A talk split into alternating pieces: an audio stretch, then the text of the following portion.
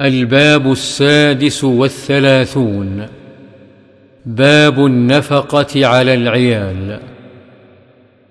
وعن أبي هريرة رضي الله عنه قال قال رسول الله صلى الله عليه وسلم دينار أنفقته في سبيل الله ودينار أنفقته في رقبة.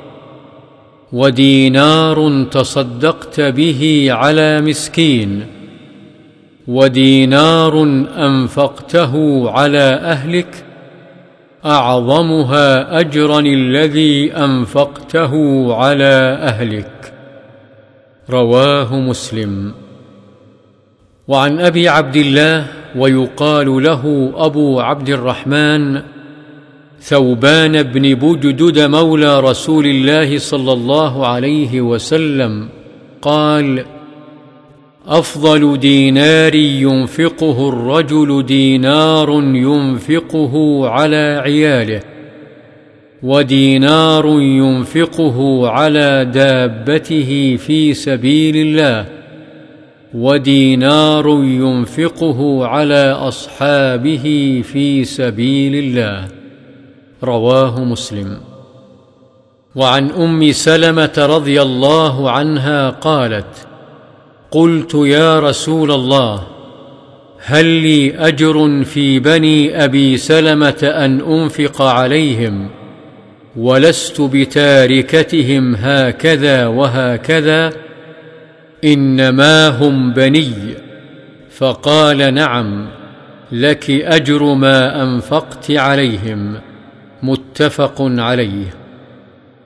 وعن سعد بن أبي وقاص رضي الله عنه في حديثه الطويل الذي قدمناه في أول الكتاب في باب النية أن رسول الله صلى الله عليه وسلم قال له وإنك لن تنفق نفقة تبتغي بها وجه الله إلا أجرت عليها. حتى ما تجعل في في امرأتك. متفق عليه. وعن أبي مسعود البدري رضي الله عنه عن النبي صلى الله عليه وسلم قال إذا أنفق الرجل على أهله نفقة يحتسبها فهي له صدقة. متفق عليه. وعن عبد الله بن عمرو بن العاص رضي الله عنهما قال قال رسول الله صلى الله عليه وسلم كفى بالمرء اثما أن يضيع من يقوت حديث صحيح رواه أبو داود وغيره.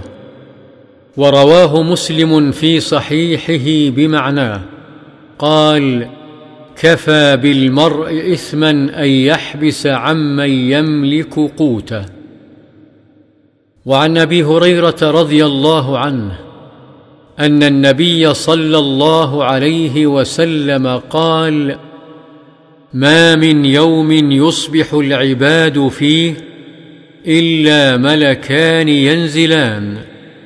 فيقول أحدهما اللهم أعط منفقا خلفا ويقول الآخر اللهم أعط ممسكا تلفا متفق عليه. وعنه رضي الله عنه عن النبي صلى الله عليه وسلم قال اليد العليا خير من اليد السفلى وابدأ بمن تعول. وخير الصدقة ما كان عن ظهر غنى ومن يستعفف يعفه الله ومن يستغن يغنه الله رواه البخاري.